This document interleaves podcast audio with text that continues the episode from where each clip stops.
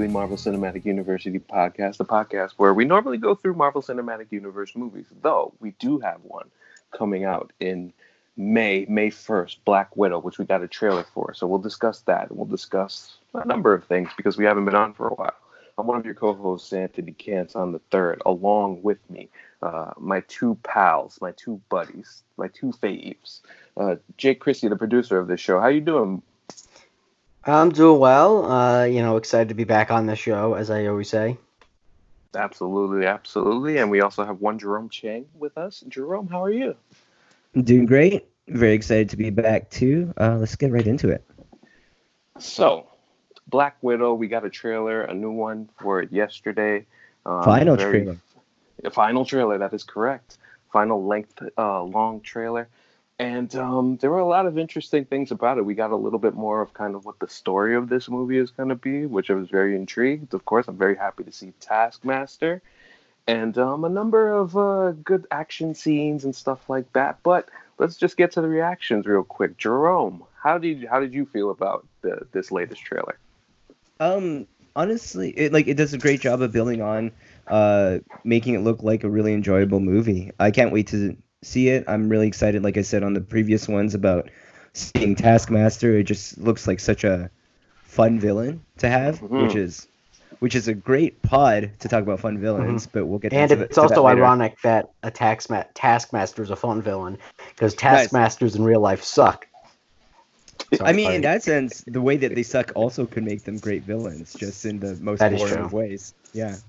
Um, but yeah, no, no, everything uh, looks really fun about it. Uh, I do enjoy the tone. Um, I'm excited to see some of the more of the family dynamic. Um, but no, they gave you a good amount more without I hoping revealing everything. Can't wait to see it. Yeah, I think I think that's pretty much fair to say. How how about you, Jake? Now, uh, before I forget, because this is the I have a lot to say about the trailer. Not a lot to say, but I have other things to say. David Harbour and Rachel Weisz are supposed to be like adoptive, like figurative parents, right?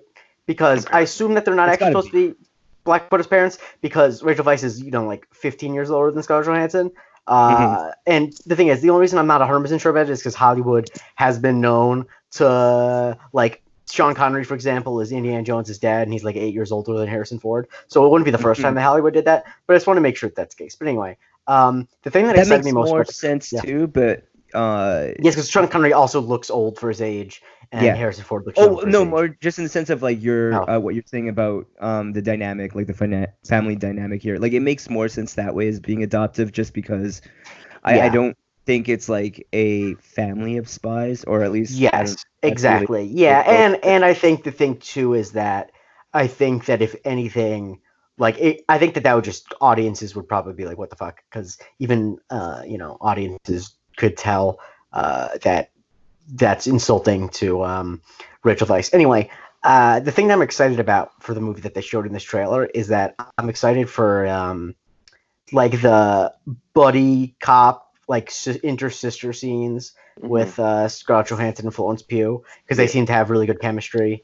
Um, and I think that Black Widow is uh, an interesting character when she has someone who is like lighter than her because she's such a dark character yeah. uh, to play off of. Um, and I think that to make the movie not just like a super downer, because Black Widow is, you know, by her nature, the darkest character, and like the, the character with the most demons in the Avengers, that to have someone else who's quippy and making jokes with her, I think will uh, prevent it from being just a drag, which it could be, because, you know, yeah, I don't know. You, you, you guys know. Like it, it could be like a, a, a movie about you know Black Widow trying to stop like young girls from getting brainwashed could easily be a downer. of course, of course. Yeah, and I think um, I think I think what what stood out to me was uh, the way that they're using Taskmaster is basically they're saying that he's in charge of the Red Room or really uh, a big part of that, and I thought it was so cool and I forget to to credit the guy on Twitter who pointed it out and and put the photos. Uh, basically, we've seen now in all three of these trailers with uh, Taskmaster, um, basically him copying Captain America, copying Falcon, copying Spider Man, and copying Black Panther. So I'm very very fascinated to see how this character Do we count copying Hawkeye these... with the bow and arrow? Oh yeah, count that too. Count that too. Yeah, mm-hmm. that's another one that was in there. So, I I think he's just and I and I don't want to belabor the point because I have mentioned this before, but um, it's just I really hope he doesn't die. I, I would like to see this villain survive and continue on because I think there's just so there's just so much to a villain like that with such a rich rich background and a rich story. So uh, I'm very well, curious. Before okay, so goes. you say that AC and in the current crop of MCU characters, uh, where does he have a connection? Um, well, that's the thing. Like, is Zemo one of them? Potent. I mean, potentially. It, see, this is the thing. Like, you've seen Taskmaster, Taskmaster deal with Spider-Man. You've seen him deal with Iron Man. You've seen him deal with pretty much all of the Avengers in some type of form.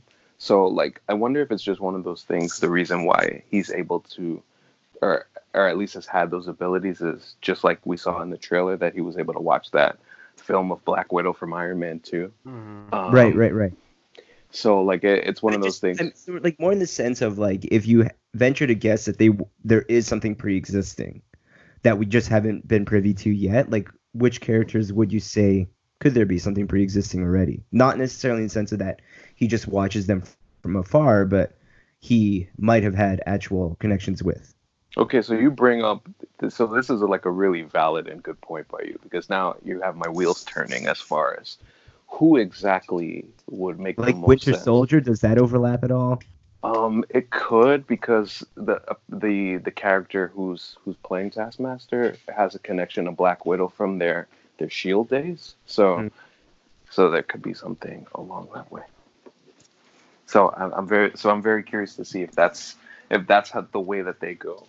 yeah, it. well, just also because like if you do want this character to continue on, um, just because we obviously know what happens with Black Widow, we I think you do need that connection because otherwise Taskmaster just shows up and it's like uh, like Taskmaster can't show up later on and be like, "You guys didn't see Black Widow? I know her." Like, you know. So yeah, I think that's fair. Yeah. That's fair. I'm very, yeah, I think I mean with that. I mean, there's there's Ross there like who appears in this movie. Well, uh, okay, so so uh, I can't remember if we got to talk about. No, we didn't. So it was found out, and we can kind of just lump this in with it. The news that uh, Ross will be playing a playing the Red Hulk um, at some point. Um, right. I think I believe in She-Hulk in the She-Hulk series. So with that in mind, there has to be something nefarious going on, and we already know that uh, Ross is in this movie. So I think it's very possible that we could see something along those lines play uh, as an over as an overlapping mm-hmm. uh, part of this whole thing. So mm-hmm. so yeah, I mean this it's a lot of speculation. We don't really know for sure. But I think one of the things that, and I was thinking about this earlier as I watched the trailer again, um, I'm really kind of excited for this self-contained story, and I think we've talked about this on this podcast in general before. About can I throw a random yeah. Ross possibility? Oh yeah, go ahead. I don't know, it just hit me right. Like Ross is responsible for the Accords. Um, we know how that all pans out. We know he doesn't have a lot of cooperation on it. The end of the uh like the actual crop of superheroes, like maybe maybe Ross provides all the intel that helps Taskmaster kind of become this copycat in some ways. Like maybe there's a tandem that goes that way because I don't know that Ross is necessarily like is he an ally? He could be an ally knowing that, like who he is and who he's affiliated with. Um, I don't know, just random things like that. I mean, I think so. Like, there's been a lot of hinting, and I guess maybe we'll see more of it in this movie of the mm-hmm. direction of Ross, uh, leading towards uh, the Thunderbolts or or even Dark Avengers, which was a storyline in the comic books um, after Secret Invasion, uh, where the Skrulls invaded the Earth and they pretended that they were superheroes, and then the government didn't trust Tony Stark anymore, so they put Norman Osborn in charge, which is like eh, not really a great thing to do, but that's what happened. Right. And the team of supervillains uh, became the New Avengers uh, or the Dark Avengers in this case. So I think there's a good chance that this movie will kind of kick off uh, that story and those seeds being sown. So mm-hmm. I mean, if that if if that's the case, then um, if they if they do things as Kevin Feige is known to do and really map these things out, then we're in for some pretty interesting stuff over the next couple of years for sure. There's no government presence right now, if you think about it, coming off of uh, Far From Home, because Fury's not technically there. True. Um, Shield is at least like post blip. Like it doesn't seem like it exists at all. Like there's no intel. I feel like there's an open space that can be filled, and maybe that kind of applies to some of what maybe building on the side. But anyway, we're going pretty long into this. This could be good for like a pre-pod later on. We got a for lot sure. to go through. For sure, for sure. And and one thing I'll add before we we move on is that you mentioned the whole government angle. Uh, that will probably be heavily into the WandaVision series as we see Sword uh, make its make its first appearance, and we'll kind of see mm-hmm. what uh, what's happening with the space shield as per se. But mm-hmm. uh, we have other things that we want to get to. Jake, um, I was curious. Did you want to do news first, or did you want to get to the villains? Let's do news, so then we can finish up with villains, and then well, and then the secret other thing that we're going to get into. Okay, right. this the secret other thing at the end that I that I'm looking mm-hmm. forward to unveiling. But um, in terms of news, this actually happened not too long ago, a few hours ago. So we found out that um, no no real surprise that Mark Ruffalo uh, will be signing on to be Bruce Banner once again in the She-Hulk series, which is really cool because Bruce Banner is uh, Jennifer Walters' cousin, uh, the She-Hulk, and that um, that should be really fun. So, uh, Jake, what do you think? I mean, I am excited to see Mark Ruffalo as the Hulk again, particularly in a TV series. You can see some more of it. I am interested in how they're going to explore the Professor Hulk stuff. I think that if I, I assume that Kevin Feige is smarter than I am about this, so hmm. I think that he knows that they have to do something with Professor Hulk to make it interesting again. Mm-hmm. So I'm interested that we'll be able to see that because if if he was just going to sporadically appear in big team up movies rather than having anything where he can have like some time to have an arc, then I'd be afraid he would just be Professor Hulk for the rest of his time in the MCU. But if we get to see him go through stuff, um, that's exciting, and it's also exciting to know that you know Mark Ruffalo still wants to do it because you say it's obvious. It's you know obvious that he'd want to come back, and that is obvious because we know how Mark Ruffalo feels about playing the Hulk. But it really isn't a given that you know an actor in his it never is, would and want to yeah, right. spend another you know like three months in mocap. Like it's yeah, like you know we, we take that for granted. But yeah. like the, I always I hammer it a lot because I think we don't talk about enough. Like these Definitely. a lot of these actors, especially with Robert Downey Jr. and Mark Ruffalo, we were both cast in their 40s. Like they're getting old to do mm-hmm. this, so it's not a given that they're going to keep wanting to do it. Yeah, it keeps the consistency for sure, and I think oh, that's one yeah. of the things that's made the MCU so good. Uh, yeah, that you're uh, a lot of times you? when you're introduced to something new, you have a bridge with something you already know, and I think that that's a really helpful thing. I apologize for interrupting. Oh, no problem. One hundred percent. All good on this uh, on this way. Uh, Jerome, how about you? Um, everyone knows how much of a fan I am of Hulk, even though I'm not the biggest fan of Professor Hulk. But to Jake's point, um, the idea of maybe having uh, either like it going more in depth or adding a new layer to it. Uh, while Jake was saying that, I was thinking about the Hulk as a character in MCU, and I don't know if there's any character in MCU that goes through so many different iterations uh, from film to film, whether it's changing the actor entirely, uh, whether it's um, it, like the Hulk's uh, showing up in Avengers and then showing up in Age of Ultron, but in Age of Ultron kind of being a little more aware a little having um that element added, and then there's Ragnarok Hulk where it's only Hulk and he can speak now, but like at a very elementary level, and then now being uh, Professor Hulk is just uh, I don't know any character that goes through so many drastic changes that uh, well like I don't know that. I, I, I think it's safe to say that Professor Hulk won't necessarily be the final iteration of the Hulk that we get. And uh, even the way you describe it to um, like if you follow any of the comics like the hulk just there's so many versions of a hulk yeah um yeah, and then absolutely. i think especially if we're introducing something like a Red Hulk, uh, is a Professor Hulk really the right amount to mm-hmm. combat that? Even like along with a She Hulk, of course. But uh, yo, because what if Pitch, Pitch Kevin, if you're listening, uh, Professor Hulk realizes that Professor Hulk is not big and strong enough to take on Red Hulk, so he needs to go. go. full Hulk again. But, he, mm-hmm. but um, does that mean that he gives up ever being Banner again? We have to find out. If I could offer uh, just like a quick guideline, essentially we can treat Professor Hulk as Rocky and Rocky Three, and Red Hulk and Mr. T. So what he needs to do is rediscover his Eye of the Tiger mm-hmm. through the help mm-hmm. of one. I don't know who the Apollo Creed is in this situation. Jake, if you have any ideas. Um, uh, I'll be honest with you. I haven't seen any of the other Rockies except for the first one. So okay, I, there you go. I think maybe yeah, like I'm not, I, am not a big boxing movie guy, so maybe, I apologize. Yeah, Thor would probably be the right answer. Valkyrie kind of just like write in and be like, "We miss you, man. And you used to be cool," and then he like mm-hmm. becomes the Hulk that we all love, or the one that mm-hmm. at least Jerome loves and assumes everyone else feels on. Same. It's funny because I, I mean, Jerome, I know you love Hulk and I love Bruce Banner, so I think that that's you know I just want the dichotomy again. I just love watching Mark Ruffalo rub his hands anxiously all the time. Like that's like that's my shit.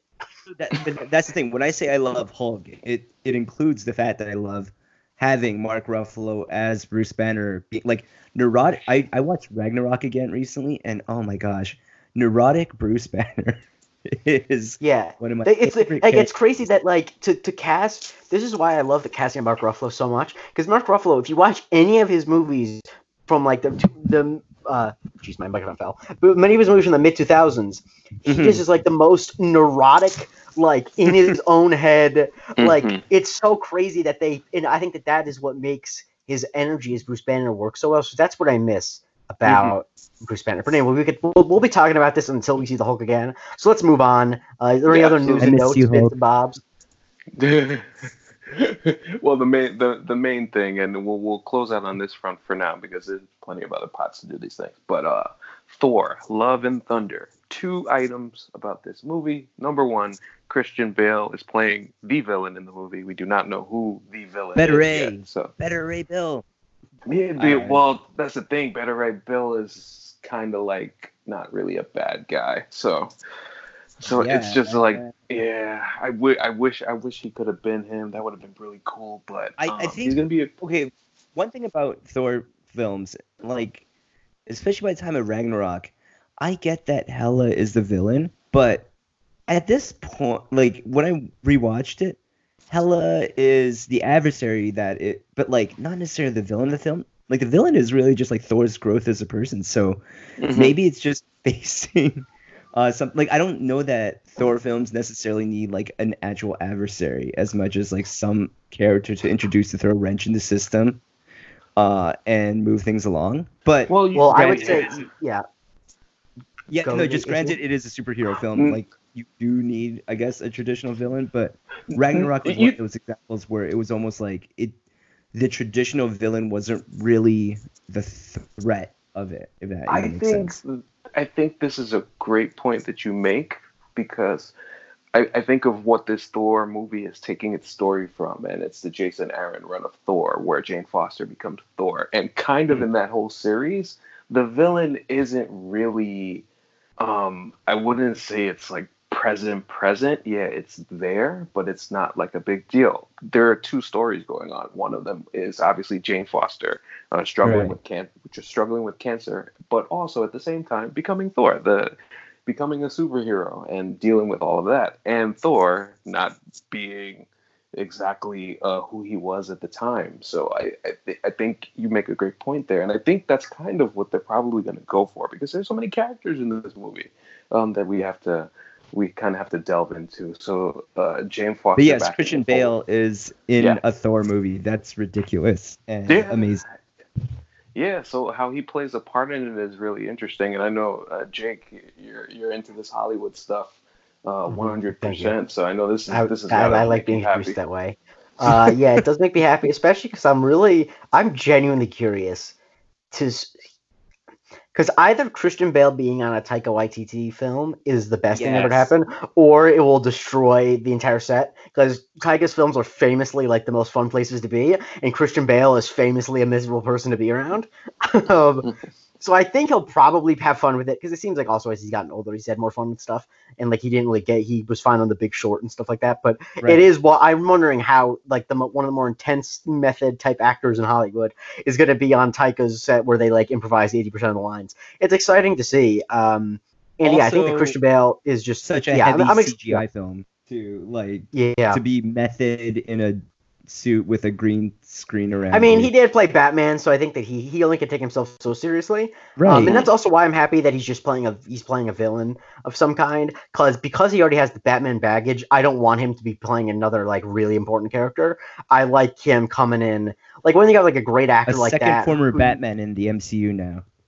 That is true. Yeah. Just to come that. in, just take a big swing, and then come out. You know, I'm excited to see that.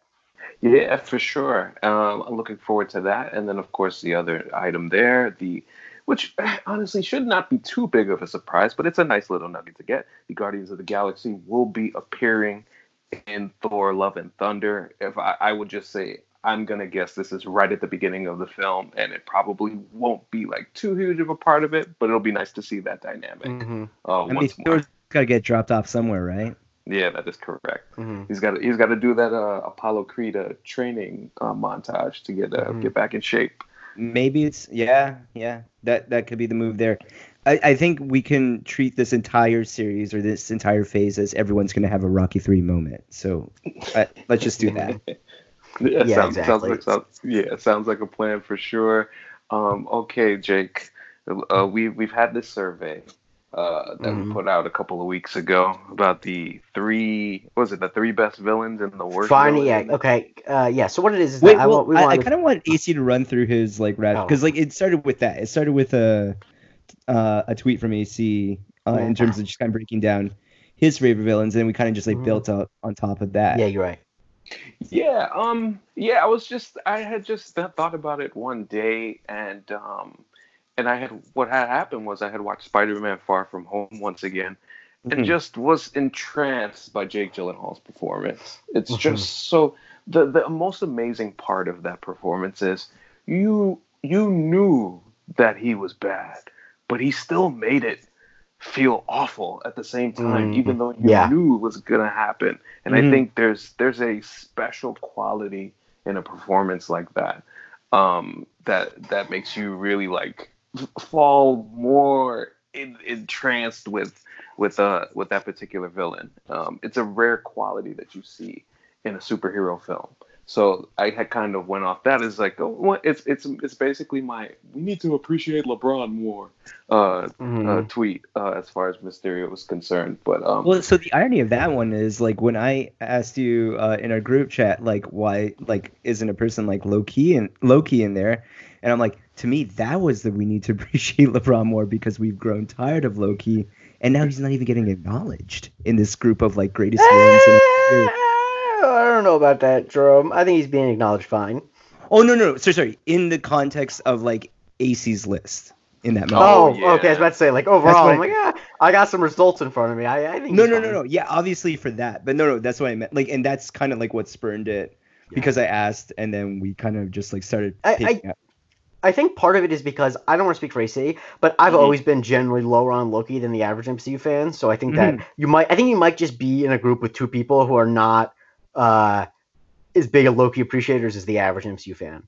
And I, you know what, the thing is, I'm also in that same boat, but I think for me it was just in that moment of like, if you were going to put out a poll where you determine who are the top ones, mm-hmm. that poll has to at least include that name, whether you feel mm-hmm. that or not about them, but like their mm-hmm. singular importance as a villain. Like they were the one true villain for such a long time. I, I, like, I will, the benchmark will... for every other one to compare to in the grander scope. Like whether you feel that way about them, like if you looked at any MCU discussion about um, villains being compared, like for the mm-hmm. longest time it was like, is it as good as Loki? In mm, all, yeah. Time, in, in all truth, in all truth, it was the most scolded I had ever felt from Jerome in our group yes, chat, yes. and it was the which is crazy because it It was Yeah, the barely nicest gold. clothing that I've ever That's the gotten in my nicest life. I, thing I was just that's here. I was just here for like fairness in a poll. Like it was more of like it was poll principle over like Yeah. villain principle. Exactly. It was about ethics and gaming journalism. Thank you. Thank you. Sorry. But- Anyway, but let's yeah, get to the, so um Jake thankfully uh had put out a Google Doc for us. Yep. Um, All right. So um, I put out a Google Doc that asked what the what do you think is the best villain, the second best villain, the third best villain? Because I didn't want to just ask like a one question thing because then if because I wanted people I wanted to have a distinct top one, two, three, and I was afraid if I just asked one like who's the best villain, then that wouldn't be an as accurate a result because there are a lot of people because there might be someone who's considered the second best villain by everybody, but the first best villain by nobody, and I didn't want them to get put to the wayside. So I did it like Heisman voting, where there are three spots. Uh, if you get a third place vote, you get one point. Second place vote, two points. First place vote, three points. Okay. And so I'm going to start off. These are all the people who only got one third place vote. Okay. Yes, Uh, yes. Alexander Pierce, Okay, that's a good pick. Mhm, Nebula, Eh, Winter Soldier, mhm. okay. Hydra as a whole, which like fuck off. That's Um, no. Yeah, yeah, yeah. Yeah. That no. Uh, sorry. And next one, sorry, AC, someone voted for Trevor Slattery.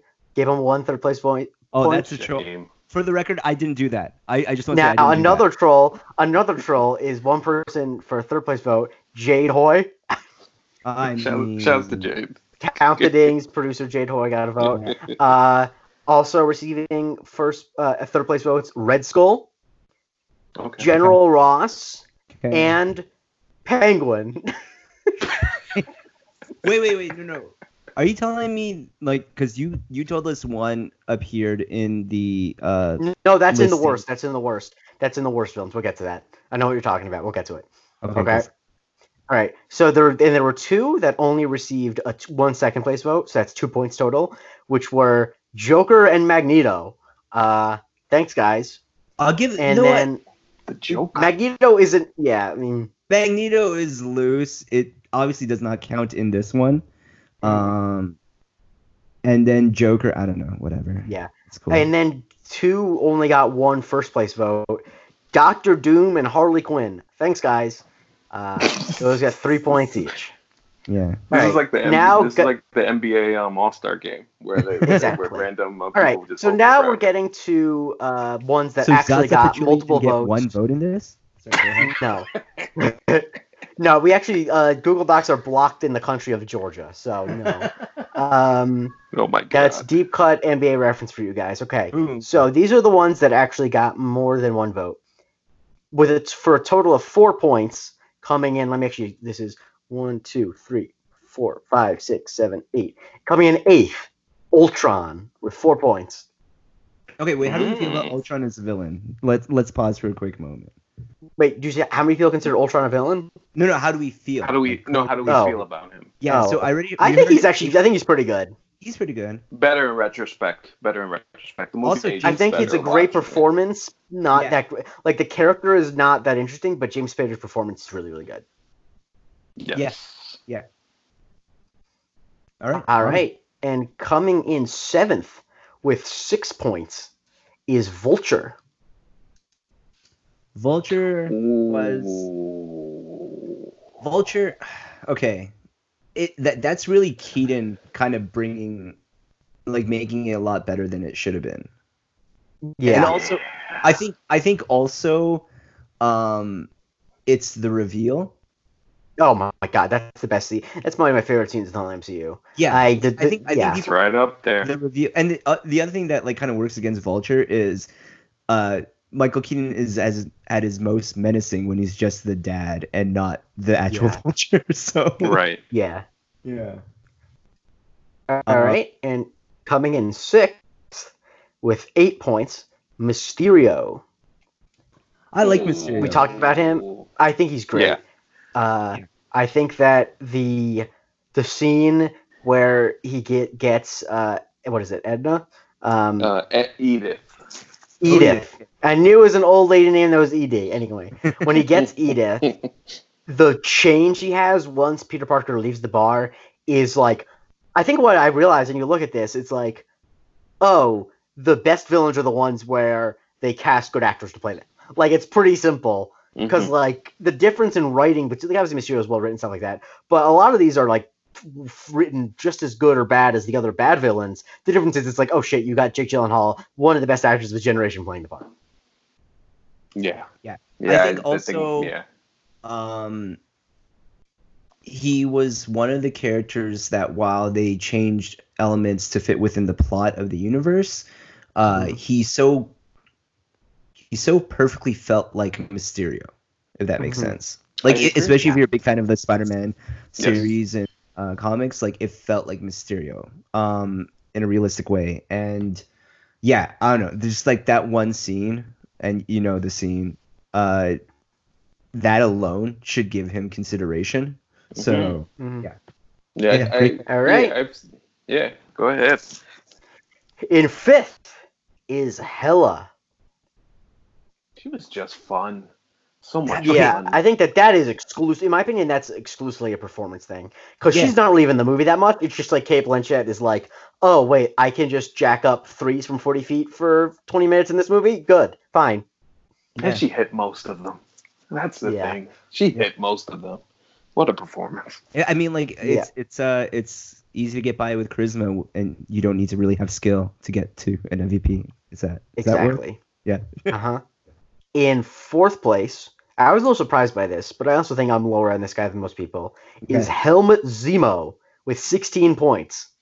That's such a hipster pick. That's such a hipster pick. Yeah, mm. he got he got one first place vote, six second place votes, and one third place vote, which is bizarre. To get okay. six second place votes and one third place vote is weird. So can I so can I say something and uh, to give uh, Zemo a little credit?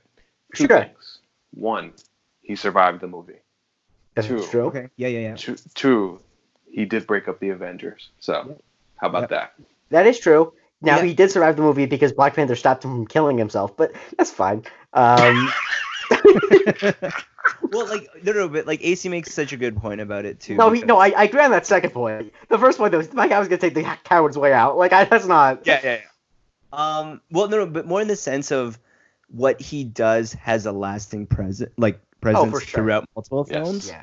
yeah. And I think like when this first topic came up initially, I think that's where I started like really thinking about it in the same way like people argue over MVP is just like there's such a wide criteria mm-hmm, whether yeah. you say a best yeah. character or a best villain or any of those things where yeah. like even in the people that we've run through just now like we mm-hmm. love Hela who honestly is of no real significance to yeah. affecting the universe, but was just mm-hmm. had so much flair yeah. and was so unforgettable that you just yeah. love that character. I think that I think that the difference between comics and movies, though, in my opinion, is that I think that in the way I was looking at it more is that I think that in a movie when you're determining like what's the best character, I think the most important thing, at least in my mind, and obviously people disagree with this, mm-hmm. is what the what it's like to watch them on screen. And I think that uh, because so much of it is about what you actually see, um, I generally favor the flashier, more fun to watch villains. But anyway, I mean, it's fine. I, uh, I, I tell Zemo, shout to him. To add like any kind of like in that sense, the difference between say like best character and best villain, I think when you say something like best villain, you have to, if you really want to like start distinguishing, I think you need to mm-hmm. include like what level of villainy they had, mm-hmm. like how successful they were, what lasting effect it had. Um, actually, like Mysterio might be uh, better regarded be in the future when we see what happens uh, due to him revealing Peter's identity. True. Oh, yeah. good point. Yeah. All right. So now we're going to the top three, the podium with the bronze medal. Mm. Mm-hmm. He wanted to jump into the ocean like his ancestors. Erik Killmonger Stevens with 22 mm. points. Okay. Okay. So it, what what what what you think of Jerome? Because you, you you said okay, very terse. Well, it's it's the same thing there where I think it's like it was a really good character in a really good movie, but the level of villainy again, like it, it really is so specific to Wakanda and that particular family drama that um I don't know. It's like it's. But it, you know what I actually would say though. I yeah. I would say though that like, I guess when I think of like a good movie villain, mm-hmm. like I think that uh like a mean teacher in like a childhood movie can be just as good of a villain as a mass murderer. You know what I mean? Like I think sure. like it's in context of the movie. Now, personally, I think Killmonger's a little bit overrated just because I think that people mistake like him being complicated for him being interesting in some ways. I think he is interesting, yep, yep. but I think he's more just mm-hmm. complicated than he is interesting. Um, but I think that you need to take it in the context of the movie, and I think in the context of the movie, he really, in terms of just like upending everything about a movie, he really completely he takes over the whole fucking country. You know? Yeah, no, no, no um, he's great. Um, I think okay. The only reason, and again, like, it's it's easy to say that, but we actually have a universe in this case. Yeah, you're right. So you That's can true. compare yes. it across the universe. Mm-hmm. As opposed to like comparing movie to movie, because like of course, mm-hmm. like if I'm comparing him in this to like the Joker in like I can only look at them objectively within the context sure. of their movie. Um, mm-hmm. So I think, but no, no, I'm. I think Killmonger's good. I think I think he's a bit overrated personally. Um, but I like I actually really do need to see Black Panther again to be honest, because like. Yeah. yeah. yeah, You know what's funny about that? I've been meaning to rewatch that movie, and I think one of the things that we want to talk about Killmonger is there's just something so personal about uh the about the feud uh that he brings to Wakanda, and I think that's what makes no villain I probably affects the hero as much as Killmonger affects Black Panther. That's, yeah, one hundred percent. In in a way, kind of, and in a way, Killmonger's um his anger and the way that he tries to justify that anger kind of forces T'Challa to change, mm-hmm. and and I think that's what that's the thing that we forget about Black Panther see Black Panther. A lot of times people want to make that movie about the politics of the movie, but at the end of the day, it's kind of like Thor. It's about fathers and sons, and mm-hmm. and the and the relationship aspect of those things. So mm-hmm. I think the personal weight, and not necessarily agreeing with Killmonger, but on uh, being empathetic in a way uh, yeah. to if you see th- what happened in that in that whole scenario, mm-hmm. and uh, something that he felt that was rightfully his, even though he was wrong in the way that he went about it even T'Challa mm-hmm. sees that towards the end of the movie, and I think that's yeah. where you can make the case because I think it had more of an emotional uh, impact personally for me that uh, would put him up there if you wanted to. Mm-hmm. Um, I will add one oh, point no. though to that. I don't know that Black Panther is that interesting outside of his own movie. I, I agree with that. I think that I, I, think that that's something they need to work on for the future. They movies. have work to do. They, yeah, I, yeah, I think do. they need to get work done on that because like while everything is true yeah. about that, again, it doesn't necessarily expand outside of the context of that one universe of that movie. Yeah. Very true. All right. So at number two with 31 points is Loki. Loki. Personally, I think that this is a this is a uh, a case of, in my opinion, of being a volume shooter, but yeah, he's just yeah, in a lot. But no, uh, he's good. He's good. He, but yeah. like he, he's like I don't know. Um, I'm trying to figure out what like. I can't say like I want to make a basketball comparison, but like that like whatever basketball comparison I'm thinking of, like will I think the better comparison would be would be like a baseball comparison, like a okay. Carlton Fisk, where it's like I'm going to play 25 years, and well, I'll, like, I'll end my career with the most home runs for a catcher because I played 25 years. But what, was, what are you gonna say? Oh, it, I think it was more the sense of like Loki was our first good villain. Yeah, it's true. And yeah. in being the, but that doesn't make him the best villain. In that, but like because he was the first good villain, he was the benchmark that everyone compared to for the longest time, and and then like when you look back, it's just like I don't know. It's it's like before people started dunking. I don't know, or before. Um, but no, but like it's just saying the George Mikan. Yeah, there you go. Um, Jerome. But like, little bit the thing too, it's also like saying that diminishes him because at the top he was a really good villain, but to Jake's point, like he gets oversaturated and then like it's kind of a mixed bag that happens afterward. But like on volume, quantity, and impact from the start. Like it's the main villain of the Avengers, like the first Avengers film. That's mm-hmm. huge. So okay, so the, the thing with Loki, and I think this will go back to the beginning of the conversation where Jerome okay. scolded me so kindly. Mm-hmm. Um, it's as, it's as kindly as I've ever been scolded. I just can't believe that I was ever scolded by Jerome in such a kind manner. But nonetheless, um, so the thing with Loki that I think, in retrospect, made me feel differently about uh, putting that tweet out as far as the villains are concerned sure. is the fact that there is a two things. One, there was always like this element where it was just a little too playful at times, except for the original Thor, which they made all serious and stuff, and then we got to the fun stuff later. And then the I think second, I think you yeah, should at least extend that between the original Thor and first Avengers. True, true, mm-hmm. true. Yeah, I think yeah, he's at least menacing throughout those two, up until like the very end where he gets like smacked by the Hulk. Mm-hmm. Right. But that's also like like that's Joss Whedon's touch on the film as a whole. Right, too. right, right. Yeah, for sure. And and I just think like for me, w- once he made that turn, I guess it was just like you know I I, I can't look at you the same. You okay. wasn't who you mm-hmm. was when I met you. You know, right. you so changed. Exactly. Exactly. And shout out to Ragnarok for like actually like having fun with that notion mm-hmm. in the for kind sure. of way of like like just Thor's whole speech at the end where he reverse betrays Loki and like mm-hmm. has the shocker on him and just like we go around in circles over and over again. Like that's honestly your mm-hmm. speech in a soliloquy in the film. Like um I completely agree. Like for me, like Loki is not my favorite villain by any right, but for me at the same time is undeniable. Like mm-hmm. as a, in the grander scheme of and the cinematic okay, universe. So Loki is undeniable, but our winner with 76 points is inevitable. Thanos. Wow, what a segue. I lay it up and Jake dunks it. Oh my goodness. Someone else. I mean, this is an obvious. This like obvious. That was Wade to LeBron. Yeah. Yeah. Uh huh. Mm-hmm. This is obvious, but I think it's well deserved. Yep. Oh yeah. Yeah, I yeah. think this is an easy one. It was it was the it's the first villain that when you saw the trailer for well what I think we've talked about this before, like after the original Avengers, you guys probably didn't get the gravity, but I think when I, oh, when go back and listen. I, Jake and I were like, oh, cool.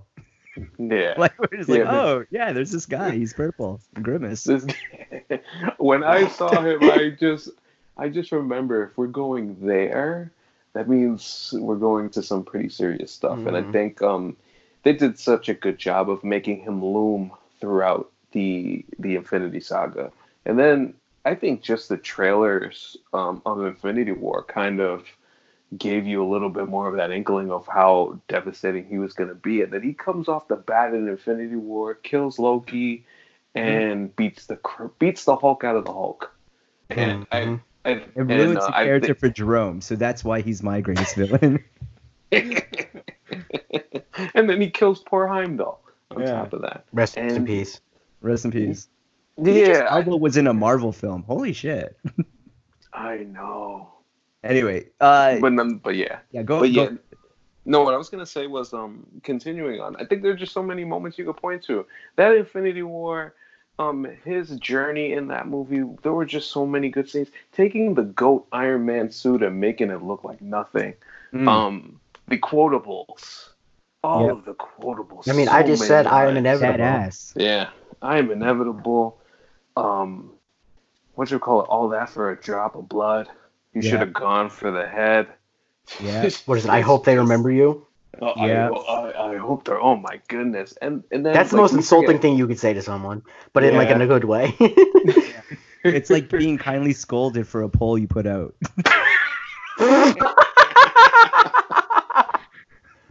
that's too funny. Oh my goodness. Um, so the so in Endgame, so we got to understand the Endgame, and that's the thing. He makes a switch in Infinity War. He's this cool, calm, collected. This is what I wanted you to get to. Yes, thank you, AC. He's this cool, calm, collected character that systematically just runs through the Avengers and just runs through them. Um, we get to Endgame, we still kind of get that at the end before Thor kills him. But then they go back in time and we see the bloodthirsty kind of Thanos, and they even mm-hmm. introduce him as such um, when uh, Nebula's back on the planet. The it, the it 2014 was very, Nebula. Um, like Infinity War Thanos is like LeBron returns to Cleveland, but like Mm-hmm. Endgame Thanos, that's Miami Cle- LeBron. Yeah. Like that's oh, he's a motherfucker, and he is just like going for blood, and he you know he like he's like the I'll do it myself person in that one, and whoo, oh he And is it. yeah. It's a perfect. It's a. per- It's a perfect character flip, and I thought. I mean, you talk about por- lines. I don't even know Yeah. who you are. I don't, even, know, who you are. are. Oh my gosh! What he says to Captain America, just the way he said, "I'm gonna enjoy it Mm. very, very much," and I'm just like, "Wow, that's really, really, really great." And, and think about it, like all the Avengers went up against him, but that's so funny. I, I remember making the joke that um, a dude with a power suit and one-liners is what finished him off. but at the same time, like it, it took so much to get him out of there, and I think he kind of makes Infinity War and Endgame stand up um, as films because I mean, it's he really is his such film. a threat. Like it's yeah, they're, whole- yeah, they're both it's his, his arc, right? yeah, it's the yeah, it's the conclusion of his arc, and um, it's so it's so hard to tell a story. You need to have not only uh, Josh Brolin uh, performing like that, but the character living up to everything that people like me uh, would think of with this character, and uh, just fans in general. Who is this guy? And and uh, you've been watching these movies for ten years, and he comes and really kind of um yeah, it forced a reset that's how much of a that's how much of a uh, a looming and Yeah, in terms of villainy, no one's touching him. He eliminated half the universe. exactly regard. Uh, Jake, anything to add on Thanos? Uh, I have nothing to add on to Thanos. Um, he's great. He's inevitable. Um, you guys said everything. I mean, I I could try to just bullshit my way through, but I'm not gonna. Uh, I'm, I'm just really happy that AC went into the Endgame version of him mhm. because it was such a brilliant, and it wasn't like really in your face in how they, No. but like it was a young guy. yeah You know what I mean? Like you felt his youth, you felt his like it just, um, just in how he was going about it. Like that was the, uh, was it irrational confidence of yeah the out and out right arrogance the out and out arrogance Right? it was just pure arrogance like there's arrogance in Infinity War Thanos, but that's arrogance with wisdom as well. Like, Yes. but this one is just like, whew.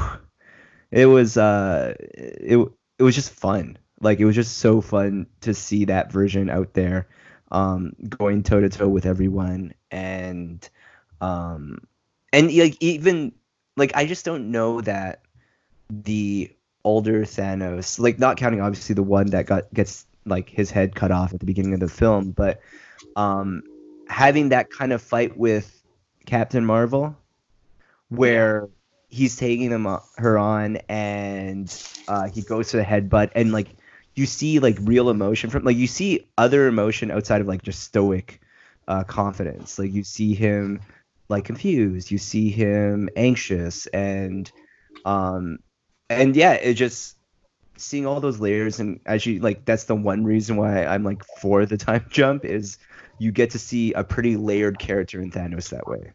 yeah i, th- I think they did a good job of just um bookending his uh, his story in a, in a really good way and um yeah he's number one and obviously everybody thought so Yeah. Mhm. Deservedly so. so on- okay, go. Went on there. Okay, so like I was gonna go to the worst one that we quickly. oh yeah I was gonna do the worst one, and then we're gonna get to the the other thing. But I'm just gonna go quickly through the worst one. Um, These are the people receiving one vote. Uh, uh, Kaecilius from Doctor Strange. Uh, Loki, big Mad Ultron. Mikkelsen fan. Ultron for some reason. Uh, Thanos got one worst villain vote. oh Uh, and then trolling. these are these are four dumb ones. There are quote probably someone from the Iron Man's. Uh, Iron uh, Man. octopus guy, which I'm assuming is Doctor Octopus.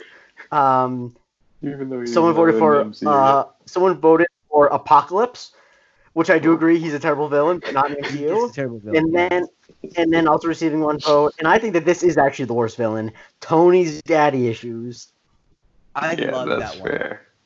All right. Yeah. So honestly, Tony's daddy issues, like if we're going like with metaphorical villains, is responsible for so much in this. Mm-hmm. Mm-hmm. All right. So in fifth place, now someone voted for two at once, so I gave each of them 0.5 points. Whoever that was, don't do that. But okay. with 1.5 points is Aldrich Killian. With oh, uh, yeah. two points uh, in fourth place is Mandarin. With mm. 2.5 points in third place, the third worst villain is Ego, the, the living planet.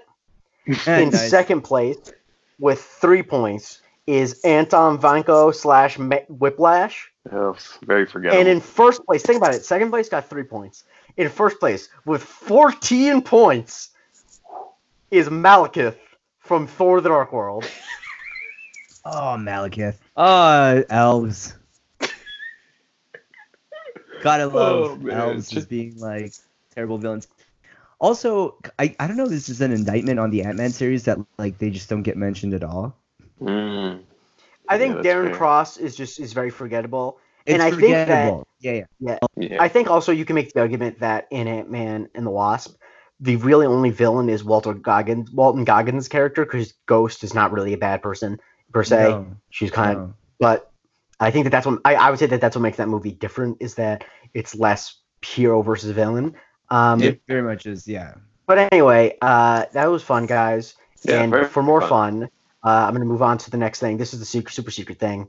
And when I say super secret, I mean it's not secret. It's going to be in the description of this episode probably. But everyone does a March Madness bracket around this time. Everyone.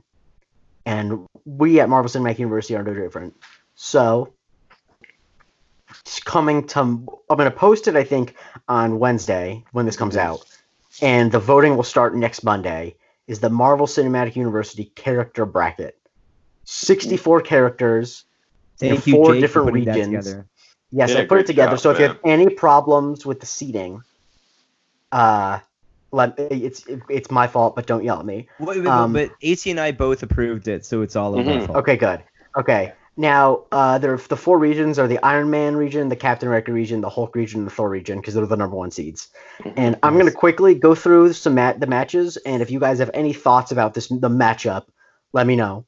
Um, just you guys. I'm only doing this just to preview guys because there's some these there's some fun ones in here, and I didn't mm-hmm. really I didn't I set them up on purpose. Bring it up right now. I have it here.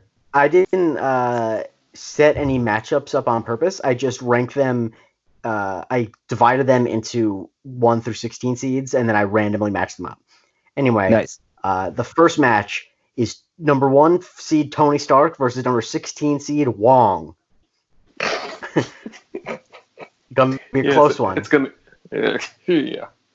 uh, number then next in the Stark region is number eight seed uh, Agent Peggy Carter. For Wong? Sorry. Uh, just, when the, when it comes out. vote for Wong, like yeah, yeah, when it comes out, uh, or well, like if you're listening now, vote for Wong to make it to the next round, so he finally shows up. Continue. okay. Next is number eight seed uh, Peggy Carter versus number nine seed Vision. Uh, that's that's gonna be a close one, I think.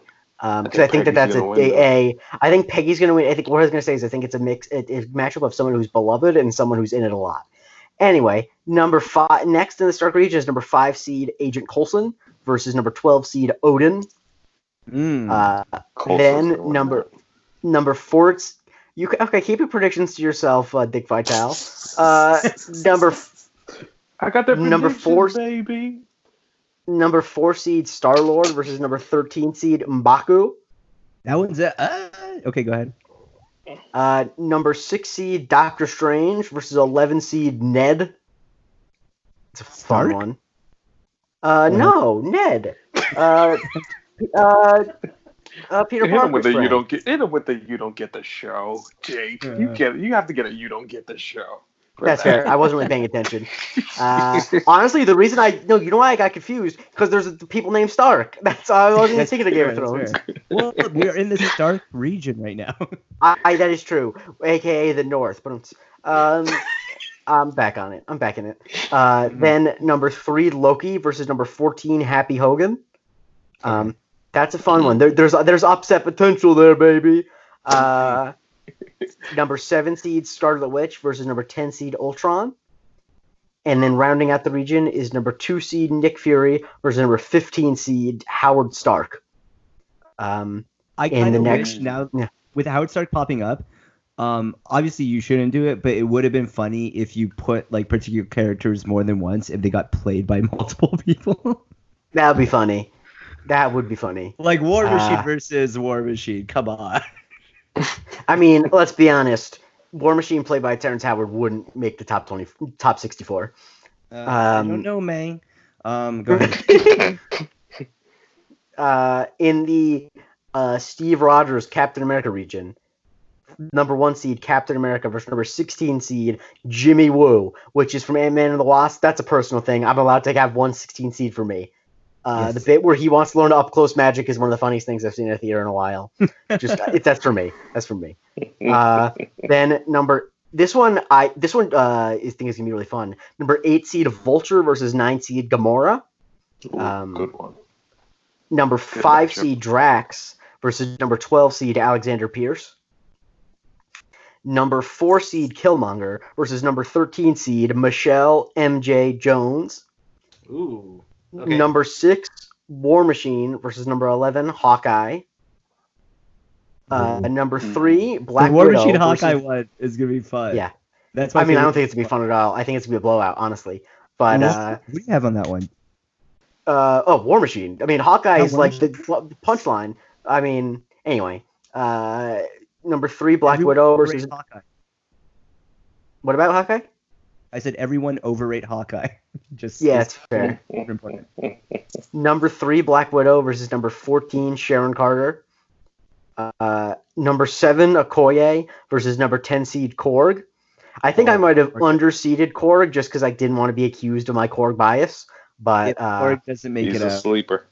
He's a sleeper. Yeah, uh, and then rounding out this bracket is number two Spider Man versus number 15 Helmut Zemo, which goes to show how I feel about him being the number four villain.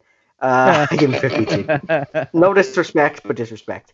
Uh, and in the Bruce Banner bracket, number one seed the Hulk versus number 16 seed Ronan the Accuser.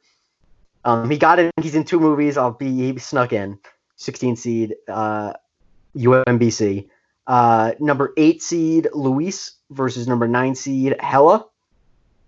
That one's fun because they're both four letters long, so it looks nice on the bracket. Uh, number five seed Rocket Raccoon versus number 12 seed Aunt May. Okay. It's fun. Number four seed Shuri versus number 13 seed Justin Hammer. Ooh. Number six seed Falcon versus number 11 seed The Ancient One. Number three seed Winter Soldier versus number 14 seed Dr. Erik Selvig. Um, people sleeping on Erik Selvig. I mean, he's not going to win this one. Selvig. But yeah. he, I mean, he won his conference tournament. He deserves to be here. Um, number seven Heimdall versus number 10 Nakia. Uh, and then rounding out this bracket is number two Ant Man versus number 15 Brock Rumlow. And Brock finally, the I mean, he's he, you know Crossbones. He's, he's no, Crossbones. Movies, Shout out know. to Crossbones. Crossing it. And then rounding out the bracket in the Thor region is Thor versus the Collector, one sixteen. Oh, then yeah, as he, then yeah, the Collector. I mean, you know, he's happy to be here. He's he's happy to be dancing. Um, number eight seed Yondu versus number nine seed Maria Hill. Number five seed Captain Marvel versus number twelve seed Mysterio there's some uh, upset potential there. I mean, I, yeah, that one's gonna be an interesting one. Um, yep, because I, I, couldn't, because I like Captain Marvel a lot, but I also couldn't, in mm-hmm. good conscience, put her a lot higher than number five because I think she's not good in Infin- in uh, Endgame. Um, and so, uh, and also, you know, I wanted to give characters with more seniority higher seeds. You know, I wanted to be sentimental. I didn't, I didn't want people to be like, how could you possibly put this person who's been here from the beginning number ten? You know. Anyway, yeah. Uh, number four, Groot versus number 13, the Grandmaster. Number six, Pepper Potts versus number 11, Hank Pym. Number three, T'Challa versus number 14, Mantis. Number 7 mm-hmm. Valkyrie versus number 10, Hope Van Dyne. And number two, Thanos versus number 15, Thaddeus Thunderbolt Ross. So that is the send Hope Van Dyne back into the quantum realm. She is not making it out of that first round. No, she's not. Uh, but you know, she's happy to be there. Uh, so yeah, this is gonna be posted uh, shortly after the episode goes up. and um, you know, feel free to uh, give us feedback on it. Uh, I like. I don't think there's anyone. There are some people who I could have put on instead. Like there's people who are missing that you might be mad about. But the important thing to keep in mind is anyone who I didn't put on the bracket would have been like a 15 seed and wouldn't have won anyway. So you can keep that to yourself if you want. But uh, actually, tweeted us, tweeted us your who you think is missing from it and why we're wrong. Yeah, I, there's a couple of people. I, I think that like Ram- Ramonda was the last one to get cut. Uh, mm. um, in case anyone's wondering, because um, I felt like uh, I don't know I I think that uh, I she's a good character in that she's played by Angela Bassett, but I also couldn't really remember anything specific about her as a character. So, uh, and there's fair. also a lot of Black Panther in here already. Yeah, that's fair. Anyway, so that's the bracket, and I think we got to wrap up. You know, is Trevor Slattery in this?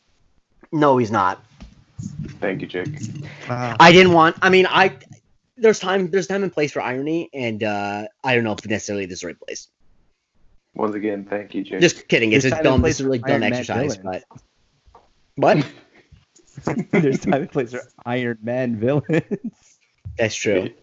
Yeah, something like that. We'll talk about it eventually. You never know.